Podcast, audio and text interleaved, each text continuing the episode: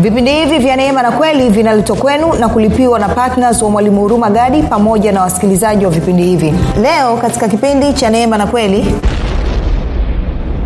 kusudi la mungu la kukuokoa wewe na kuniokoa mimi ni ili mimi na wewe tufanane tufananishwe tufanane na yesu kristo. Na tunapofanana na yesu kristo inamsababisha yesu kristo awe mzaliwa wa kwanza miongoni mwa ndugu wengi. Kwa hiyo sababu ya mungu kumtoa yesu kristo mwana wake wa pekee afe kwa ajili yetu sisi ilikuwa ni ili mungu ajitengenezee familia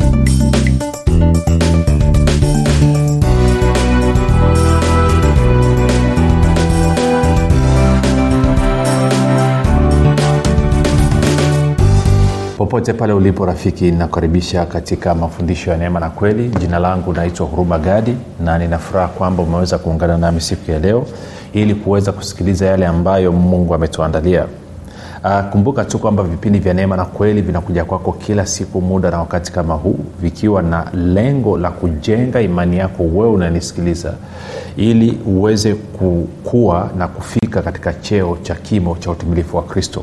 Kwa lugha nyingine vipindi vya neema na kweli vimetengenezwa makususi kwa ajili ya kukupatia maarifa ambayo yatakufanya wewe uwe na maarifa kama ya mwana wa mungu yaani yesu kristo ili uweze kufikiri kama kristo uweze kuzungumza kama kristo na uweze kutenda kama kristo zingatia kwamba bibilia inasema pasipo imani haiwezekani kumpendeza mungu. Hivyo basi vipindi hivi vya neema na kweli vimekusudia kujenga imani yako wewe ili masaa 24 uwe katika hali ya kumpendeza mungu.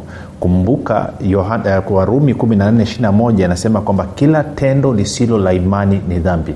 Kila kitu ambacho unakifanya pasipo imani ni dhambi. Na ndio maana basi tunataka tukujengee uwezo wako tuimarishe imani yako tukupatie na maarifa ili wewe uwe ni mtu unaenenda kwa imani kila siku.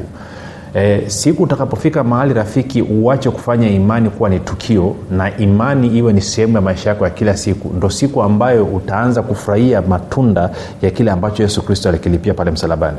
Kumbuka warumi 117 anasema mwenye haki ataishi kwa imani mwenye haki ataishi kwa imani. Na waibrania 138 anasema naye akisitasita nafsi yangu haitafurahia. Hivyo basi rafiki ninakukaribisha tena kwa mara nyingine. Asante kwa ajili ya wale wote ambao wamekuwa wakifuatilia vipindi vya neema toka sehemu mbalimbali katika nchi yetu. Asante kwa ajili ya wale wote ambao wamekuwa wakituma meseji na kutujulisha kwamba wapo kazi yenu ni njema lakini pia nashukuru kwa ajili ya wale wote ambao wamekuwa wakifanya maombi juu yangu mimi juu ya vipindi vya neema na kweli na juu ya wasikilizaji wa neema na kweli. Kwa hiyo kwa kweli tumekuwa tuna wakati mzuri uh, uh, uh, na naangalia labda kitakachofanya pia e, moja niangalie nitakapoweka utaratibu. Nitaanza labda kushirikisha pia ninyi wasikilizaji nitaanza kuwa natoa ombi la kila wiki kwamba utaomba kwa ajili ya wasikilizaji wa redio wasikilizaji wa redio na wale ambao mungu amekusudia tukifanya hivyo mimi na wewe tunakuwa ni timu nzuri kabisa. Inawezekana tukawa hatujaonana katika sura katika damu na nyama lakini katika roho tunakuwa tuko pamoja. E, unakumbuka sehemu moja paulo anawaandikia hasa kwa mfano wa kolosai anasema japokuwa sipo katika mwili lakini roho yangu iko pamoja nanyi pia wakorinto anawaeleza hivyo hivyo. Kwa hiyo nitaanza kuangalia utaratibu ambao niweke ombi nianze kuwashirikisha ombi ili kwa pamoja tufanye maombi tuweze kubadilisha kanisa letu la tanzania. Tuweze kubadilisha eh, hali ya, ya kanisa ilivyo katika nchi yetu ya tanzania na hivyo kusababisha ufalme wa mungu kuenea na kuchukua udhibiti katika taifa la tanzania basi tunaendelea na somo letu linalosema uh, baraka ya abrahamu na maisha ya mkristo. Baraka ya abrahamu na maisha ya mkristo.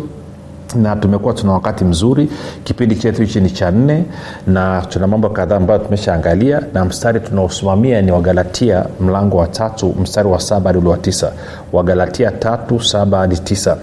Anasema fahamuni basi ya kuwa wale walio waimani hao ndio wana wa abrahamu na andiko kwa vile lilivyoona tangu zamani kwamba mungu atawahesabia haki mataifa kwa imani lilimhubiri abrahamu habari njema zamani kusema katika wewe mataifa yote watabarikiwa.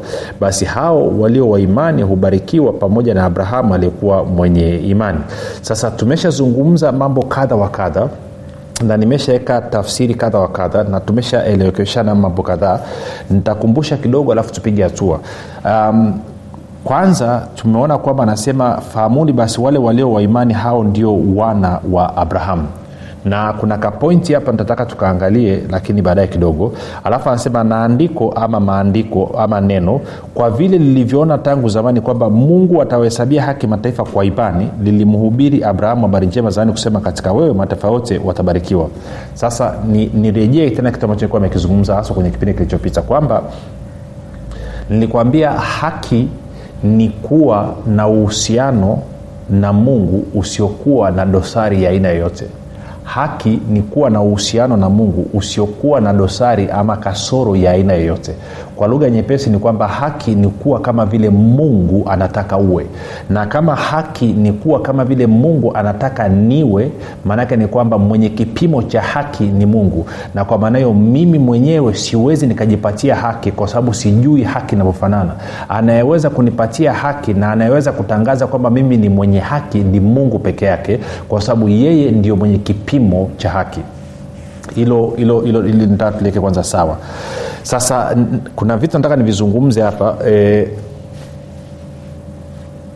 kama wewe umezaliwa mara ya pili ama ni mkristo na mmoja haujui haki ni nini ama hata huna aidia kuhusu haki. Yaani huna huna yaani ufahamu chochote kuhusu haki na wala haujui haki inapatikanaje maisha yako ya ukristo yatakuwa ni maisha yaliyo magumu mno utakuwa una ukristo wa kubangaiza. E, utakuwa ni mkristo mbangaizaji. Na cha ajabu ni kwamba kuna watu wengi sana ambao ni watumishi wachungaji e, mitume manabii wainjilisti. Ha, hawajui haki nini hawaelewi nafasi ya haki hawaelewi umuhimu wa haki hawajui haki inapatikanaje. Na yete hawa watu wamekuwa wakimtumikia mungu ama wamtumikia yesu kwa miaka. Na kwa sababu hiyo kwa kuwa wao wenyewe hawajui haki ni nini haki inapatikanaje haki inafanya nini inasababisha nini kitokee na watu wao pia nao wameshindwa kujua haki ni nini. Na ndio maana sasa wanakuwa kwenye mkanganyiko. Sasa ntarudia tena. Haki ni kuwa na uhusiano na mungu usiokuwa na dosari ya aina yoyote. Pasipo haki mimi na wewe rafiki hatuwezi tukawa na uhusiano na mungu. Hatuwezi tukawa na uhusiano na mungu. Sasa angalia anavyosema hapa anasema hivi mstari wa nane na andiko kwa vile lilivyoona tangu zamani kwamba mungu atawahesabia haki mataifa kwa imani. Lilimhubiri abrahamu habari njema zamani kusema katika wewe mataifa yote watabarikiwa. Kwao anasema msingi wa mtu yeyote kubarikiwa na mungu ni imani ni haki inayopatikana kwa imani. Tarudia tena. Msingi wa mtu yeyote kubarikiwa na mungu ni haki inayopatikana kwa imani na hii imani kipindi kilichopita nilikuonyesha wazi kabisa sio imani yoyote tu lakini ni imani iliyo kwa yesu kristo. Imani kwenye bibilia tunazungumzia imani moja tu. Imani iliyo kwa yesu kristo. Kwenye agano la kale ilikuwa ni imani kwa mungu kwenye agano jipya mungu ametuagiza kwamba imani yetu ielekezwe kwa yesu. Kwao baada ya ujio wa yesu kristo hapa duniani maelekezo na maagizo ya mungu ni kwamba imani ya kila mwanadamu imani ya kila mwenye mwili inatakiwa ielekezwe kwa yesu kristo wa nazareti. Kama imani yako haujaielekeza kwa yesu kristo wa nazareti huwezi wala hutakaa uwe na uhusiano na mungu uhusiano ambao hauna dosari uhusiano ambao hauna kasoro. Maana yake ni kwamba uhusiano wako siku zote utakuwa una shida. Uhusiano wako siku zote utakuwa una tashwishi na ndio maana unaona watu wengi hata katika ukristo wana ufahamu wa dhambi zaidi kuliko kuwa na ufahamu wa haki. Muda mwingi wanajiona kuwa wao ni wenye dhambi badala ya kujiona kuwa wao ni wenye haki. Sasa wanachanganya wanasema wakikusikia unazungumza namna hii wanasema wewe urumagadi unajihesabia haki. No, no, no, no. urumagadi hajihesabii haki. Urumagadi amepokea haki aliyopewa na mungu. Haki ambayo amepewa zawadi na mungu si haki ni zawadi. Haki hatuifanyii kazi. Sasa ngoja nikakuonyesha mada afu tarudi hapa kwenye wagalatia tatu. Najua kuna vitu vingi tunavizungumza lakini ni vya muhimu. Okay. Twende kwenye warumi mlango wa tano na msarula wa 17 warumi 517 anasema hivi kwa maana ikiwa kwa kukosa mtu mmoja yaani wa adamu mauti ilitawala kwa sababu ya yule mmoja zaidi sana wao wapokeao wingi wa neema na kile kipawa cha haki. Zingatia anasema kipawa cha haki. Sasa watatawala katika uzima kwa yule mmoja yesu kristo. Kwa anasema haki ni kipawa ama haki ni zawadi. Sasa shida ya lugha ya kiswahili wanatafsiri tafsiri ambayo hasa kiswahili tafsiri ya kiswahili union version haijakaa haijakaa vizuri sana. Moja uh, niangalie. Okay, tafsiri ya neno anasema karama. Eh, Ehe. kwenye bibilia habari njema amepatia vizuri. Sikia bibilia habari njema anavyotafsiri. Huo mstari wa warumi 517 anasema hivi kweli kwa dhambi ya mtu mmoja yaani adamu kifo kilianza kutawala kwa sababu ya huyo mtu mmoja. Lakini ni dhahiri zaidi kwamba alichokifanya yule mtu mmoja yaani yesu kristo ni bora zaidi wote wanaopokea neema na zawadi hiyo ya kufanywa kuwa waadilifu. Sasa yani kufanywa kuwa wenye haki watatawala katika uhai kwa njia ya huyo mmoja yaani yesu kristo. Anasema hivi anasema haki ni zawadi. Kwa hiyo kwa nini haki ni zawadi? Haki nafanya nikumbuka haki ni uhusiano na mungu usio na dosari wala kasoro ya aina yoyote haki ni uhusiano na mungu usiokuwa na dosari wala kasoro ya aina yoyote. Na anasema hii haki basi ambayo inakusababisha wewe na uhusiano na mungu usiokuwa na kasoro wala dosari ya aina yoyote anasema ni zawadi. Kwa nini zawadi? Unaipata kwa imani hauifanyii kazi. Sasa kwa nini mungu amekupa hii zawadi hii haki kama zawadi? Kwa sababu nilikuonyesha kipindi kilichopita kumbuka tuende kwenye tupige hatua kidogo tuende warumi nane nilikuambia sababu ya mungu kuokoa wewe na sababu ya mungu kuniokoa mimi. Ana sababu. Haikuwa ili twende mbinguni. Najua dini ndo zinafundisha hivyo lakini hilo alikuwa kusudi la mungu. Kwenda mbinguni ni, ni matokeo ya sio kusudi lenyewe. Sijui nikuelezeje nitafute tafute lugha vizuri tusichanganyane tusi, tusi, tusi, tusi, tusi ni, ni, ni kama sasa nikitumia lugha nyingine nitapata, neno zuri tu alafu nitakuelesha nita, nita lakini tuende warumi 8 29 warumi 8 nilikuambia kipindi kilichopita kwamba lengo la mungu ilikuwa ni ili apate watoto. Warumi 8 angalia hii. Anasema hivi warumi 829 anasema maana wale aliowajua tangu asili ama kabla ya kuwekwa misingi ya ulimwengu aliwachagua yaani mungu aliwachagua tangu asili wafananishwe na mfano wa mwanawake ili yeye awe mzaliwa wa kwanza miongoni mwa ndugu wengi. Nikakuapia kwamba kusudi la mungu la kukuokoa wewe na kuniokoa mimi ni ili mimi na wewe tufanane tufananishwe tufanane na yesu kristo. Na tunapofanana na yesu kristo inamsababisha yesu kristo awe mzaliwa wa kwanza miongoni mwa ndugu wengi. Kwa hiyo sababu ya mungu kumtoa yesu kristo mwana wake wa pekee afe kwa ajili yetu sisi ilikuwa ni ili mungu ajitengenezee familia. Na hii familia inapatikana tu kupitia uzima wa milele. Ndio anasema kwa maana jinsi hii mungu aliupenda ulimwengu hata akamtoa mwana wake wa pekee ili kila mtu amwaminie asipotee bali awe na uzima wa milele. Huu uzima wa milele ndio unaosababisha mimi na wewe kuwa wana wa mungu tunakwenda sawasawa rafiki. Kwa hiyo kusudi na sababu ya mungu kumtoa yesu kristo kwa ajili yetu kilele vya vyote kabisa ni mimi na wewe tuwe nini? Tuwe wana wa mungu. Na ndio maana katika wagalatia 46 anasema kwa kuwa mmekuwa wana mungu amemtuma roho wa mwanaye mioyoni mwetu aliaye aba yaani baba. Na kama ni hivyo ninyi si watumwa bali ninyi ni wana warithi warithi, warithi, warithi, wa mungu. Kwa hiyo maanaake ni kwamba kilele cha kazi ya, yesu kristo ilikuwa ni mwisho wa siku mimi na wewe tuweze kumpokea roho mtakatifu ambaye atathibitisha kwamba mimi na wewe ni wana wa mungu. Ndio maana warumi 814 mkasoma mpaka 16 anasema roho naye hushuhudia pamoja na roho zetu ya kwamba sisi tu wana wa mungu anasema wale wanaoongozwa na roho wa mungu hao ndio wana wa mungu. Kwa hiyo mungu alimtoa yesu kristo mwana wake wa pekee ili apate wana lengo halikuwa kutupeleka sisi mbinguni. Lengo ilikuwa ni kwamba apate wana. Sasa kumbuka waefeso 2 anasema kwamba kwa kuwa mimi na wewe tumezaliwa mara ya pili anasema tulifufuliwa pamoja na yesu kristo tumeketishwa pamoja na yesu kristo katika ulimwengu wa roho. Ukisoma kwa kiingereza anasema in the heavenly places. Mimi na wewe sahii tunavyozungumza roho zetu zimekaa mbinguni. Tayari tuko mbinguni. Yes miili yetu iko duniani lakini roho zetu ziko mbinguni. Kwa hiyo maana yake lengo la mungu ilikuwa ni kwamba mimi na wewe tumfananie nani? Yesu kristo. Na tunapomfanania yesu kristo yesu kristo anakuwa mzaliwa wa kwanza anakuwa kaka mkubwa. Sisi tunakuwa ni wadogo zake. Sasa ili ili mimi na wewe tuweze kumfanania yesu kristo ilikuwa ni sharti mungu atangaze mambo afanye mambo mawili. Moja adhihirishe kwa ulimwengu kwa uumbaji kwamba mimi na wewe tuna uhusiano na yeye mungu usiokuwa na dosari ya aina yoyote.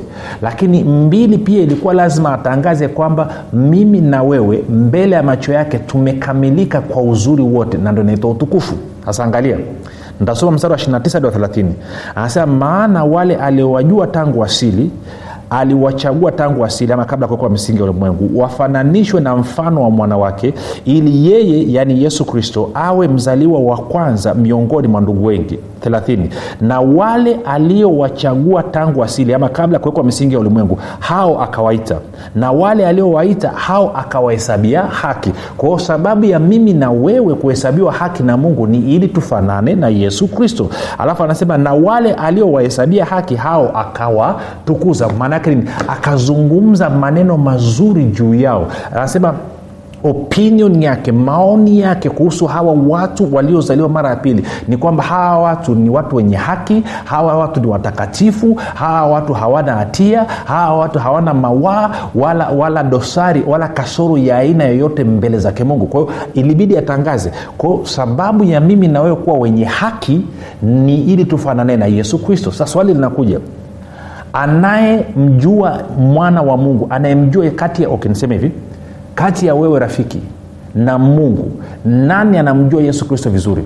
Kati ya mungu ambaye ni baba yake na yesu kristo na wewe hapo ambaye hujawahi kumwona yesu ilo unaamini yupo kati ya wewe na mungu nani anamjua yesu kristo unafahamu jibu jepesi kwamba yes, mungu ndiye anayemjua yesu kristo vizuri kuliko mimi na wewe. Okay kama ndo hivyo basi anayeweza kusema kwamba mimi na wewe tunafanana na yesu kristo nani jibu liko dhahiri kabisa. Ni mungu peke yake ndio anaweza kusema kwamba mimi na wewe tunafanana na yesu kristo. Na kwa maana hiyo sasa anasema ili mimi na wewe tuweze kutangazwa kwamba tumefanana na yesu kristo lazima mungu atuhesabie haki. Lazima mungu atangaze kwamba mimi na wewe tuna uhusiano na yeye usiokuwa na dosari ya aina yoyote. Na hajaishia hapo tu na baada ya hapo kwamba lazima atutukuze kwa amezungumza maneno mazuri mno mambo mazuri mno kuhusu wewe na kuhusu mimi kwa sababu gani? Kwa sababu tunafanana na yesu kristo. Sijui rafiki. Kwa hiyo haki haki haki najua dini na madhehebu yametuvuruga. Wanadhania haki unaipata unapoomba maombi ya rehema ama maombi ya utakaso. Huwezi kupata. Tendo lako lolote utakalolifanya la kutafuta kuwa na uhusiano na mungu usiokuwa na dosari ya aina yote bibilia inasema hilo tendo ni ngoja nikakuonyeshe. Maana nikisema hivi tutasema jaa anasema nini tuende kwenye isaya. Sinapiga kambi sana hapa rafiki kwa sababu usipoelewa hapa baraka ya abrahamu haitakaa ifanye kazi katika maisha yako. Utakuwa ni mtu uliye maskini mtu uliyejaa magonjwa uliyejaa madeni mtu wa kudharaulika mtaani mtu uliyechoka mtu ambaye hata wewe mwenyewe ujitambui infact unafika mahali hata wewe mwenyewe ujitaki si, unajua rafiki unaweza ukachapika kiasi kwamba hata ukienda kanisani umsikii mchungaji anaongea nini yani, yani akili yako haipo yani, yani umechapika mno yani kiasi kwamba usikia hata anachokisema yani na anajua wakristo wengi waliokoka wako hivyo. Yaani amepigika mbaya kabisa yani kiswahili cha arusha hicho.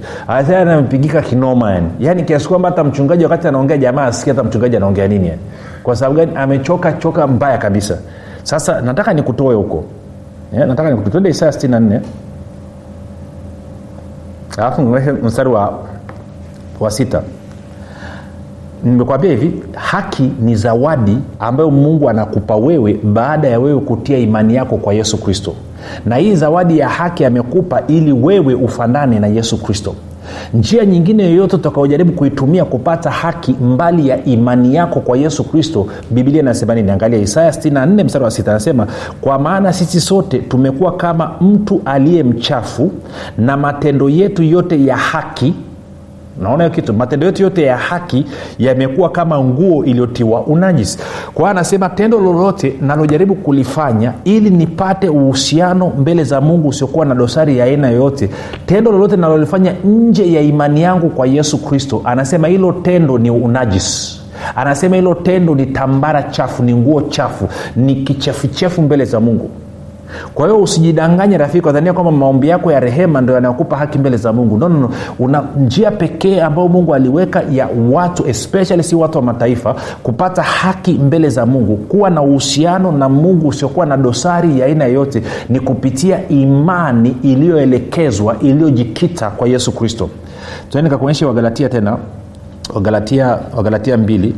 Nikuonyesha inakuwaje kitu. Wagalatia mbili mstari wa 15 hadi 16 uh, haleluya galatia 2 hadi 16 sinataka nikueleweshe hichi kitu. Anasema hivi sisi tulio wayahudi kwa asili ni paulo anaongea wala si wakosaji wa mataifa. Kwa watu wa mataifa nilikwambia ni watu ambao sio wayahudi. 16 anasema hali tukijua ya kuwa mwanadamu hahesabiwi haki kwa matendo ya sheria ama juhudi binafsi bali kwa imani ya yesu kristo. Kwa anasema mwanadamu anapata haki kwa imani ya yesu kristo. Anasema sisi tulimwamini kristo yesu tulimwamini kristo yesu ili tuhesabiwe haki kwa imani ya kristo wala si kwa matendo ya sheria ama amri kumi ya matorati. Maana kwa matendo ya sheria amri kumi ya matorati hakuna mwenye mwili anayehesabiwa haki. Kwa anasema hakuna mwenye mwili anayeweza kuwa na uhusiano na mungu usiokuwa na dosari ya aina yoyote kupitia sheria torati juhudi binafsi anasema namna pekee mwenye mwili anaweza akawa na uhusiano na mungu usiokuwa na dosari ya aina yote ni kwa huyu mwenye mwili kuachilia imani yake na kuwa na imani kwa yesu kristo. Na hii imani unapomwamini yesu kristo unapewa zawadi ya imani.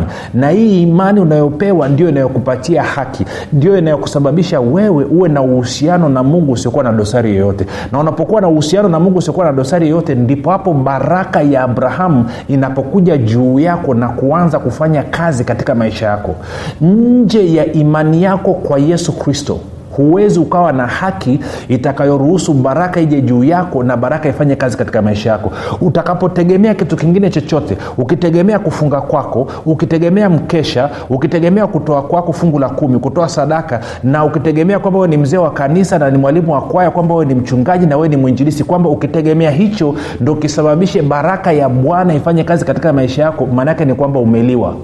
Watoto wa mjini wanasema umeingia choo cha kike. Kitu pekee kinachoweza kusababisha baraka ya bwana ikaja juu yako na baraka ya bwana ama baraka ya abrahamu ikatenda kazi katika maisha yako ni haki ulioipata kwa imani. Na hii haki ulioipata kwa imani umeipata kwa sababu wewe unamwamini yesu kristo. Unapomwamini yesu kristo unapewa zawadi ya imani. Na hii imani inakupatia haki na haki ni uhusiano na mungu usiokuwa na dosari ya aina yoyote. Na unapokuwa na uhusiano na mungu usiokuwa na dosari ya aina yoyote inasababisha baraka ya abrahamu ije katika maisha yako. Na baraka ya abrahamu ikija katika maisha yako inaanza kufanya kazi sasa kwa sababu imani yako iko kwa yesu. Na wala sio katika juhudi zako sio katika nguvu zako sio katika utaratibu wa dhehebu lako sio katika sasa kumbuka kuomba tunaomba sana kufunga tunafunga sana. Kutoa tunatoa sana. Lakini hatutegemei kufunga kwetu hatutegemei kutoa kwetu hatutegemei kukesha kwetu ili kupata uhusiano na mungu usiokuwa na dosari yoyote. Tunategemea ni tunategemea imani yetu kwa yesu kristo. Na imani yetu inapokuwa kwa yesu kristo basi kufunga kwetu na kutoa kwetu na kukesha kwetu na kuomba kwetu yanakuwa ni matunda yaliyotoka katika mti wa uhusiano kati ya mimi na mungu kupitia yesu kristo. Kitu chochote utakachokitegemea nje ya yesu kristo ni sifuri. Bibilia inasema ni unajis inasema ni matambara mabovu. Ndio maana nawambia maombi yenu ya rehema na maombi ya utakaso ni unajisi mbele za mungu kwa sababu hamtii imani yenu kwa yesu kristo. Hamtegemei yesu kristo awape uhusiano usiokuwa na dosari aina yote mnategemea juhudi zenu. Na ndio maana kila siku mnaanguka ndio maana kila siku mnashindwa na ndio maana kila siku unajiona wewe ni mwenye dhambi. Hata ukilala ukiamka unaanza kutubu dhambi kwa sababu ya kulala usingizi na kuota ndoto ndoto ambayo hukuizalisha wewe. Si ndo anasema rudisha imani yako kwa yesu kristo na muda umetuishia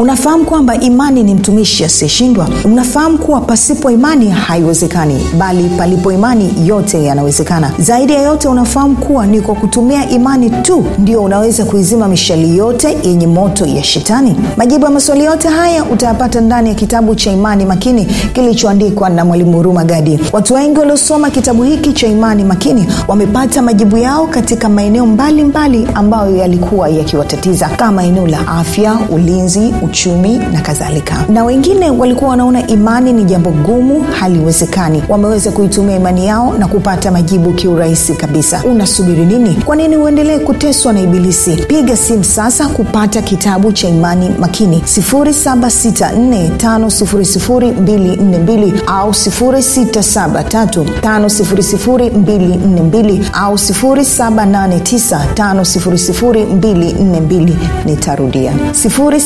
7645242 au 6735242 au 7895242 ndiyo imani makini siri ya ulinzi ushindi na mafanikio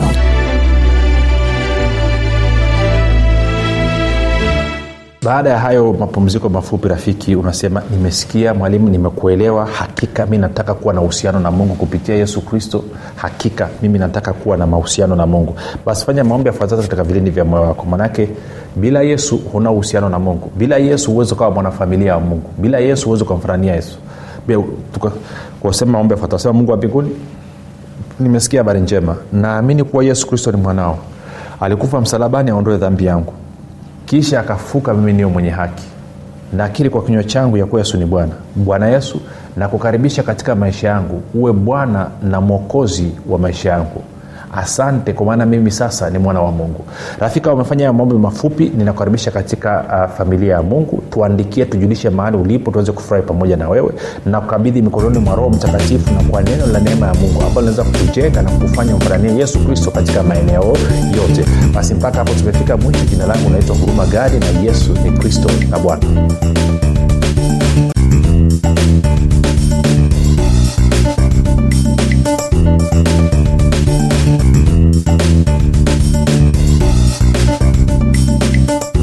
ukisikiliza kipindi cha neema na kweli kutoka kwa mwalimu huruma gadi. Kama una ushuhuda au maswali kutokana na kipindi cha leo tuandikie message ama tupigie simu namba 7645242 au 6735242 au 7895242 nitarudia.